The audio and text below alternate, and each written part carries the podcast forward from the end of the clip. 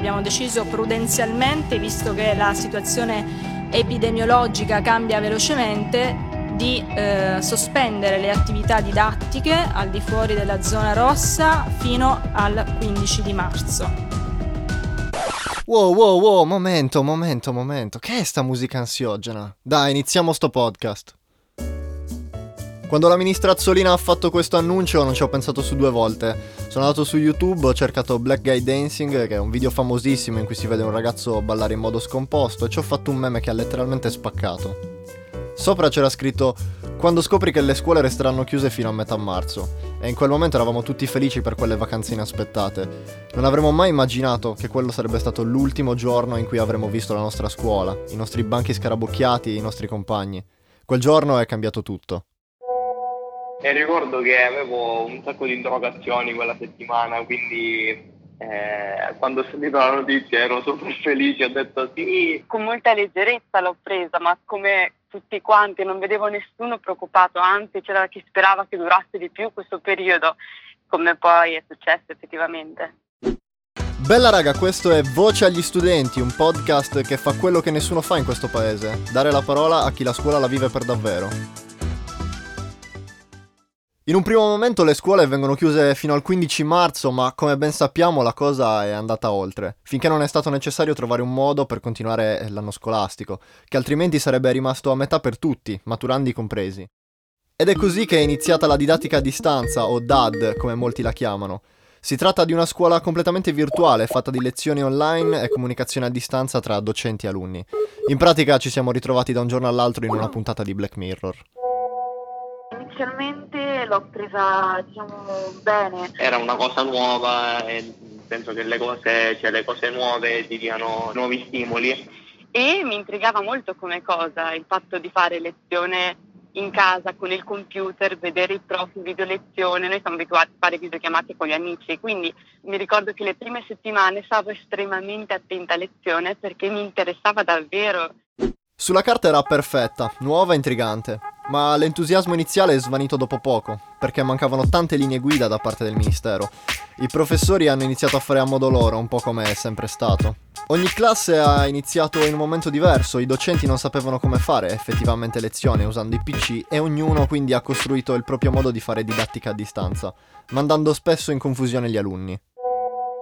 Molti ragazzi provengono da piccoli paesini, anche di montagna, e quindi hanno avuto problemi di connessione spesso e non riuscivano sempre a collegarsi. C'è una disorganizzazione tra i prof e fin quando non, ho, non so scrivere io personalmente a ognuno di loro, nessuno ha iniziato a fare lezioni online, si riempivano soltanto di compiti, di pagine da studiare. Ci sono dei professori che non facevano davvero niente, oppure mandavano dei materiali, oppure dicevano ok studiatevi questo libro, io tra un mese vi interrogo, oppure tra una settimana vi interrogo. Nonostante fosse passata una eh, circolare in cui si specificava il, eh, appunto il non dover solo caricare i ragazzi di compiti, siamo stati arrivati a un certo punto sommessi. Noi abbiamo avuto due professoresse che non hanno fatto proprio video lezioni, una ha dato solo video su YouTube già, già fatti. Facendo il liceo artistico abbiamo molte ore di laboratorio che ovviamente non abbiamo potuto fare. Queste erano le voci di Silvio, Beatrice, Davide, Ilaria e Anna Maria, i nostri RIS, rappresentanti di Istituto Scuola Zoo. Quindi la disorganizzazione dei docenti non è stata l'unico problema. Tanti alunni non avevano un computer o una connessione a internet e sono stati tagliati fuori completamente dalla DAD.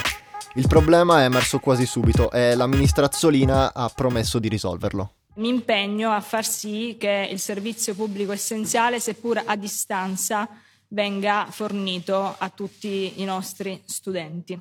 Effettivamente la situazione è migliorata. Il MIUR ha iniziato a stanziare fondi per permettere alle scuole di aiutare i propri studenti. All'interno del nostro istituto eh, sfortunatamente vi erano appunto dei, dei, ragazzi che non si potevano permettere di, di partecipare a questo, a questo, metodo di insegnamento, chi per la connessione, chi per eh, il computer e ehm, la nostra scuola devo dire che si è rivelata super, super disponibile e pronta. Per fortuna la scuola ha messo a disposizione dei dispositivi che erano computer, quindi quantomeno dava diciamo, una base sul quale poi appoggiarsi per riuscire ad affrontarle. Ecco. La preside ha fatto ciò che poteva, eh, ha provato a mettere dei computer e dei tablet a disposizione delle famiglie e poi anche connessione ovviamente, cioè ha provato a mettere, diciamo, non so, ha consegnato dei modem alle famiglie che ne avevano bisogno, mentre parlando dei ragazzi della mia classe eh, purtroppo loro non sono arrivati né tablet né computer e hanno avuto un po' di difficoltà. E avanti così fino a giugno. Secondo l'Agicom, per 12 studenti su 100 la didattica a distanza non è mai esistita. Per loro la scuola praticamente è finita a marzo e chi ha avuto la possibilità di sperimentarla ha le idee piuttosto chiare su cosa sia andato storto. Ha avuto un grandissimo potenziale secondo me. Io ho visto dei professori che l'hanno utilizzato tutte le varie piattaforme in modo eccellente, penso che abbiano fatto anche un miglior lavoro rispetto a quello che avrebbero fatto in presenza. Però il fatto che eh, molti professori come noi studenti non avevano linee guida. Precise, mi venivano sempre un po' incasinate, un po' ok ma forse domani cambia, era proprio questa mancanza di regolamenti precisi che hanno reso tutto beh, meno efficiente. Se già dall'inizio ci fossero state delle linee guida precise a quante ore bisogna fare le lezioni, come fare la lezione, come prendere le valutazioni, eccetera, sarebbe stato impeccabile. Si dovevano mettere, secondo me, dei punti fissi. Io ho effettivamente l'obbligo di partecipare alle lezioni. Se io manco a una lezione, cosa mi comporta? I, maturandi che hanno saputo del loro esame due settimane prima l'avrebbero dovuto sapere molto prima, secondo me. Insomma, la didattica a distanza sì, però in, con dei mezzi diversi, insomma, con delle leggi e con delle regole che sarebbero state uguali per tutti e che soprattutto avremmo dovuto conoscere all'inizio di questa, di questa avventura. Tirando un po' le somme di quello che sono stati questi ultimi quattro mesi di scuola, possiamo dire che la DAD è stata una buona intuizione, visto che non era possibile fare lezione dal vivo in presenza. Ma aver lasciato a ogni professore la possibilità di scegliere il proprio metodo ha creato molti problemi. Insomma, come direbbe qualcuno, brava la DAD, ma non si applica. Dobbiamo pensare a riportare tutti in classe a settembre, tutti in sicurezza. Ma gli studenti sono veramente contenti di tornare tra i banchi di scuola?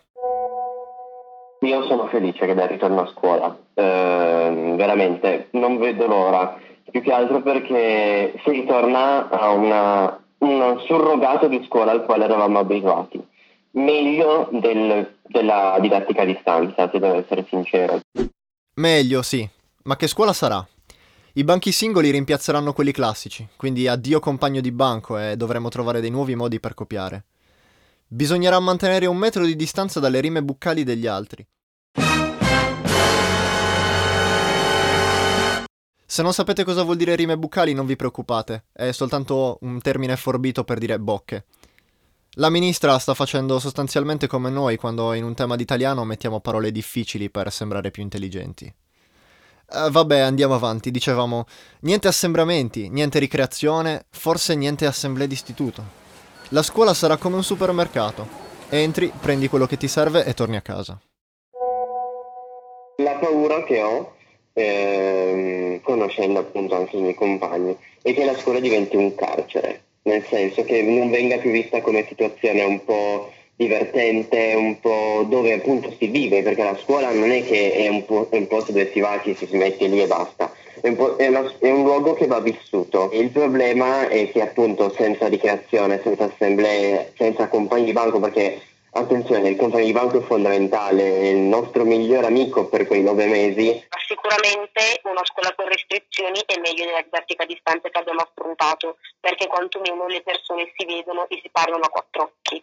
Però oggettivamente io penso magari alle persone che entreranno quest'anno alle superiori, ok? Quindi che si, troverà, che si, si troveranno in prima l'anno prossimo, come faranno a far conoscenza con i loro compagni se magari non si possono sedere vicini, se magari non possono appunto fare ricreazione insieme. Sì, per carità, tutto è fattibile, però... I banchi singoli sono una soluzione parziale a un problema molto diffuso. Le classi spesso sono affollate, 28-30 alunni a gruppo, e come fai a tenerli a un metro dalle rime buccali?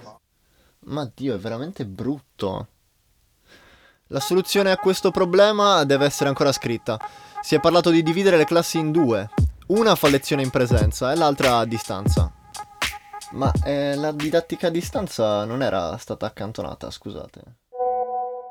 Secondo me tra tutte le idee e le proposte che sono state fatte per settembre questa è davvero quella peggiore, nel senso che in base a quale criterio il preside o piuttosto i professori scelgono chi lasciare a casa e chi avere a scuola? Cioè perché io dovrei rimanere a casa e, e il mio compagno deve andare a scuola? Io personalmente non, non mi piacerebbe avere una scuola a turni in questo senso, cioè di mettere la classe. Piuttosto preferirei andare tutta la classe in una classe in un'aula più grande fare a turni con un'altra classe, nel senso una settimana va questa classe, una settimana va all'altra classe. Sono stati stanziati più di 300 milioni di euro per piccoli interventi di edilizia scolastica.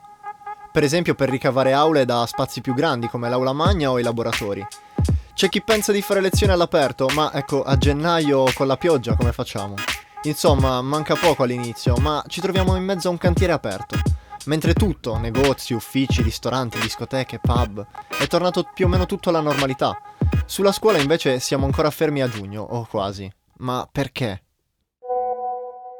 La mia domanda è perché lasciarci liberi durante tutta l'estate e poi dopo iniziare, arrivare a settembre e metterci di nuovo i paletti perché oggettivamente ora come ora si può fare tutto, ok? Con le restrizioni però si può fare tutto, si può andare a mangiare fuori, si può viaggiare, si può andare a ballare, ora mh, mm, stanno iniziando addirittura i voli intercontinentali, quindi davvero la mia domanda è perché? Bisognerebbe eh, comunque cioè, permettere ai ragazzi di eh, vivere appieno la scuola, anche con le ricreazioni, eh, mantenendo quelle che sono le, le distanze di sicurezza, perché cioè, non vedo il motivo per cui eh, in un locale si possa, si possa andare con le mascherine.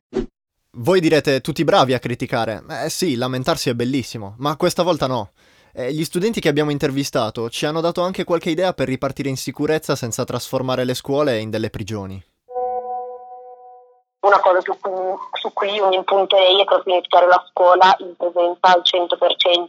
O tutti o nessuno. Tra tutti e nessuno io voterei sempre per il nessuno, quindi idealmente direi che sarebbe un bene se continuasse anche a settembre la didattica a distanza, però ad esempio mensilmente eh, gli studenti vanno a scuola magari ogni classe ha un giorno dedicato per poter fare le verifiche, quindi diventa quasi una storia di sistema universitario. La proposta più grande, che alla fine non è, non è un'innovazione, ma è proprio una cosa su cui, su cui mi impunterei è proprio iniziare la scuola in presenza al 100%. Sicuramente in tutte le scuole ci sono dei teatri piuttosto che delle palestre, piuttosto che degli auditorium che finora non sono stati utilizzati, ma che col senno di poi da settembre potrebbero essere eh, potrebbero cambiare vita, no? Metterei una seconda ricreazione per un secondo gruppo di studenti in modo da non creare troppo assembramento.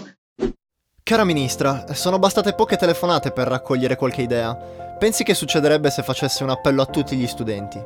Sì, è vero, ci lamentiamo della scuola, dei compiti e dei prof, ma alla fine, senza scuola, senza i nostri compagni, ci siamo sentiti persi. Ho la pelle d'oca. Questa canzone ci stava proprio da Dio. La scuola che vorrei a settembre deve essere una scuola più umana. Io non voglio dire che bisogna stare tutti ammazzati, appiccicati ad abbracciarsi, abbracciarsi, questo no.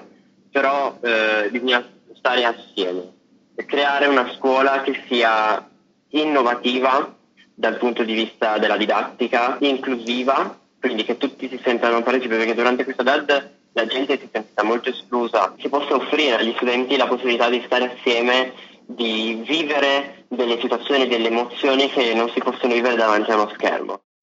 Ringraziamo i nostri rappresentanti di Istituto Scuola Zoo per averci aiutato a realizzare questo podcast con i loro racconti.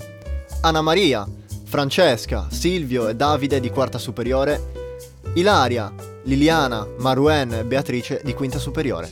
E anche grazie a me che sono qui e che sto leggendo, insomma. Avete ascoltato Voce agli studenti, un podcast che fa quello che nessuno fa in questo paese, dare la parola a chi la scuola la vive per davvero.